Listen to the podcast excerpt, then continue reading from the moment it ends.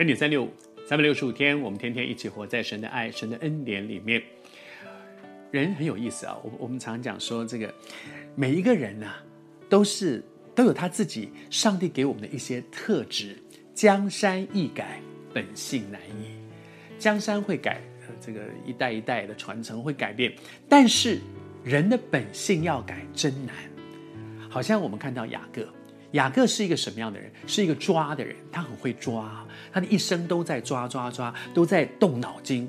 为了要抓，他就要动脑筋，动脑筋怎么样跟哥哥从哥哥手上把一些哥哥东西抓过来，从从老板手从把他好东西给弄过来，从舅舅的手上把他的岳父那里从把他的这个他想要娶的这个这个表妹给娶过来。他一生都在动脑筋去抓去抓去抓，这就是他。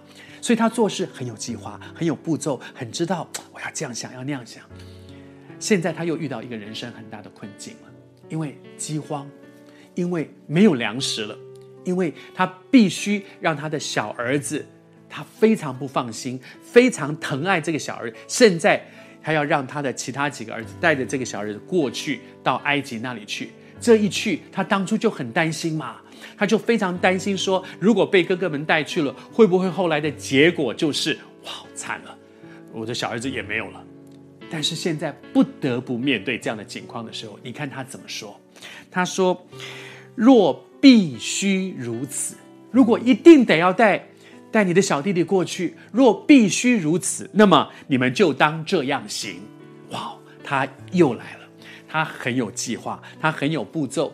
他就是这样的人，他也照着神给他的生命特质，他就开始想，他就想几件事：第一，你们要带礼物去，要带好东西去；第二呢，你们要带加倍的银子，因为当初那一次的这个买粮食的银银子呢，被被放在我们的行李里面带回来，说你要带加倍的，然后呢，一去就要赶快去还给别人，告诉别人说我们没有，我没有侵占你哦，我免得你看，如果你们在侵占别人，你弟弟一定又被留在那里，完了怎么办？所以他有步骤，有计划。应该这样，应该那样。我在读这一段的时候，我就真的觉得，江山易改，本性难移。你也有你的个性特质，对不对？你也正在面对你生命当中的一些很，也许很困难解决、很难面对的事。你大概也会像雅各一样，用神给你的生命的特质，你会做很多的计划，很有步骤，尽管去做，因为你。你就是要尽本分嘛，你不做你难过的啦，你不做你就觉得说，我怎么可能不做呢？我这是我的宝贝儿子，你就做吧。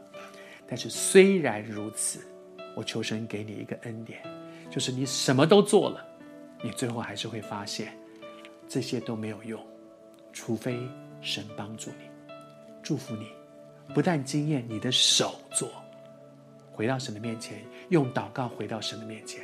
然后你承认，我的手做的事情常常到最后无济于事，但是祷告让神出手，就有路了。愿神在你的每一个难处里面，他出手就有路了。